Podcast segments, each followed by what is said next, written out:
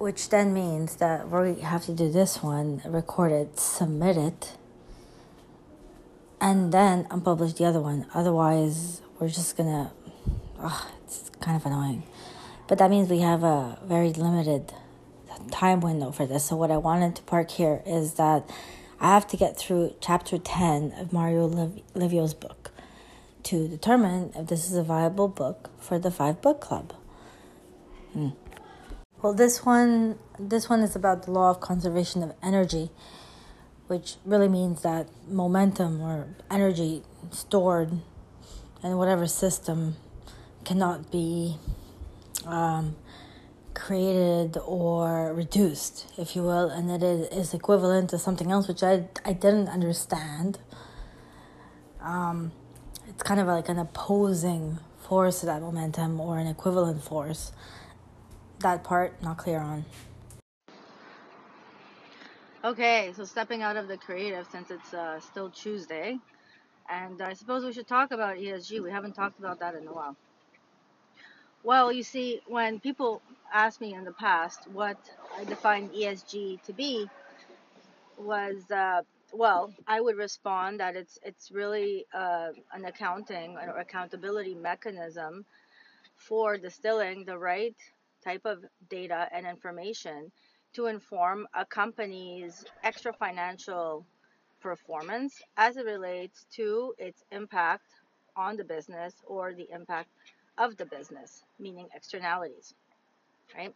And finding that data in a bunch of potentially nonsensical data is no easy task. So therefore, you must ask the questions in materiality and perform a rigorous analysis based on econometric data, but also on different scenarios that may impact the business, be it climate scenarios, geopolitical scenarios, um, structural change scenarios, and all of that kind of stuff.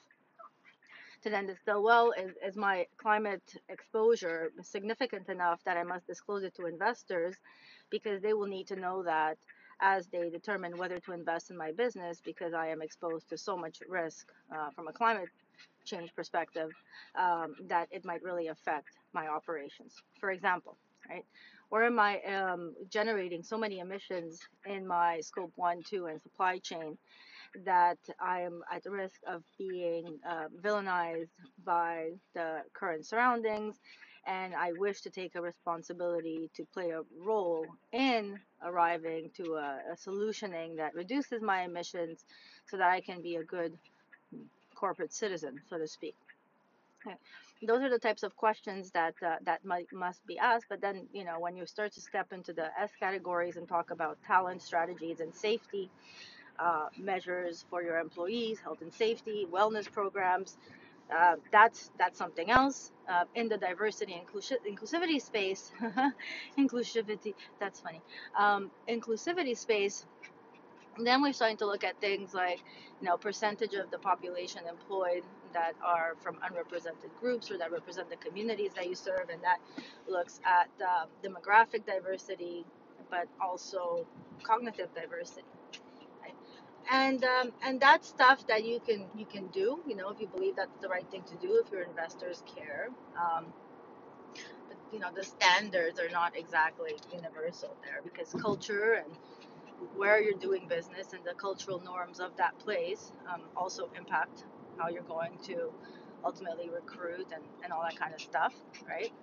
It's not in every country that um, having a, a, female negotiator or a salesperson is going to work most favorably. And I could think of a few cultures where that's the case, and we've had that actually in dealing with some of our clients, uh, where we had to step back and say, well, you know, uh, demographic diversity makes sense for this parts of your business. However, in other parts of your business, the culture of those places where you operate is simply not there yet.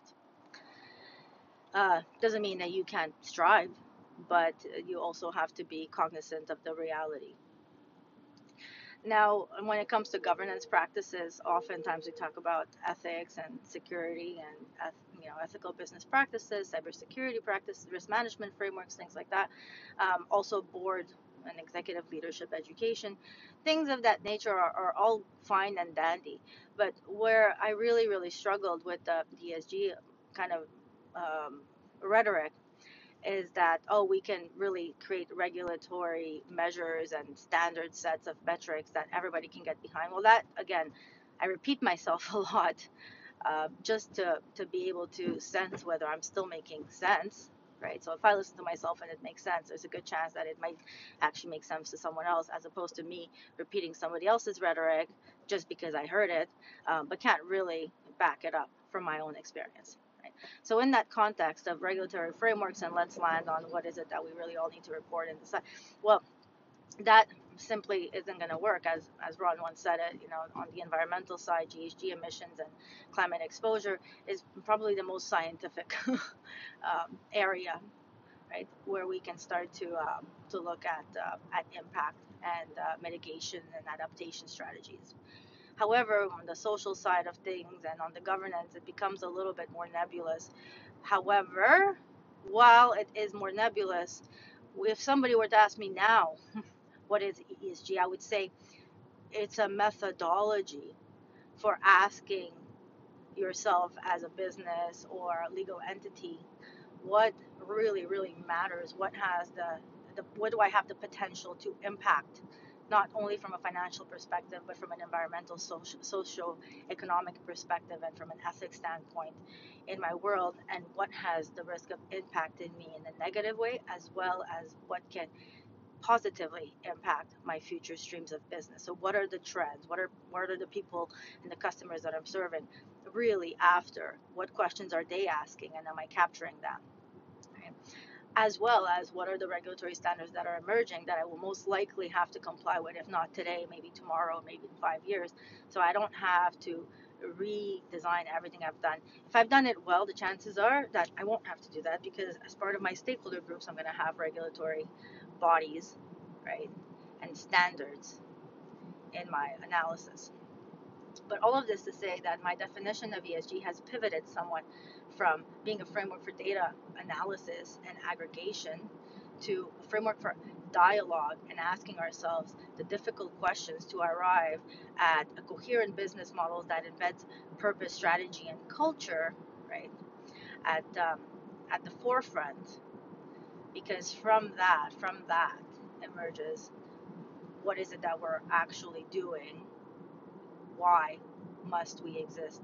not just today but in the future and how does that then inform how we shall make decisions uh, according to our shared belief system or or again these uh, these shared uh, shared values that the company espouses not just in our in our paperwork or in our reports um, sustainability reports or marketing or whatever right but um, but but really from the core and the foundation of the business you know if we are to set a legacy not just for the past, but also for the future. What should that look like? And how is it informed? That's not something that comes from the metrics, that comes from the heart and soul. So you must, I suppose, believe that the company does have a heart and soul, if that is the whole. Uh, now, here's the thing if you don't, then don't bother saying things like, yes, we all believe as CEOs of the round table that we must uh, have a purpose as a business. Just, just don't do it be honest, our purpose is to make money regardless. No matter what happens around us, we're always going to prioritize um, short term profits because that's the way that we have uh, been incentivized to do so. And until somebody asks us differently, that's exactly what we will do. I mean, it's not probably what I would like to hear from my clients or from the customers um, that are served by other client by other advisories, right? um, but it certainly is honest. So ESG is a way to integrate your your true nature as a business into your operation. Strategy meets operations. It sounds simple, but it's hard. Oh, sure. On um on the social side or governance, however you want to look at it, the governance is really how you look, how you document, how you capture all of this, and how you escalate the issues and the risks appropriately to the to the right folks in the organization to do something about it, and then people know what that process looks like. That's that's governance, right? It's kind of like governance of how to run a, a company in the articles of incorporation. It's it's kind of that for some things that have now surfaced with the evolution of knowledge that are material and should be baked into how ultimately people are informed about your, your, your business once it reaches reaches a certain point in, in time in terms of size and all of that, right? Because at that point it, it is generating a, a significant uh, impact, whether positive and or negative, that uh, it just comes under comes under the microscope a little bit. But on the supply chain side or on the social side of that, what really comes to mind for some of these big, big companies, particularly those in the in the clean space, right? So if a company is is essentially putting up, uh, wind turbines or so, you know, manufacturing solar panels, then the questions to be asked are, are you know, yes, emissions in my supply chain, but at the end of the day, what they're doing is uh, ensuring the avoidance of emissions, the same as, as Tesla, right? So their biggest impact is removing ICE cars from, from the wor- world and uh, replacing them with EVs, which are, of course, every, every mile driven saves a, a mile equivalent of, uh, of GHG emissions, right, generated by another vehicle, whether it's, it's petrol or diesel or whatever. however, however, in the generation of this new climate friendly product, yes, there are going to be emissions um, generated from the manufacturing process, from the bringing in of, of different parts and components, um, certainly from the mining of, of minerals. And then you start to get into, well, what about the, the practices in assembly and manufacturing? Where are we putting these things together? And in those countries, are the laws similar to what they are in the US or Canada or other places where we have, um, you know, a fairly high standard for, for human rights?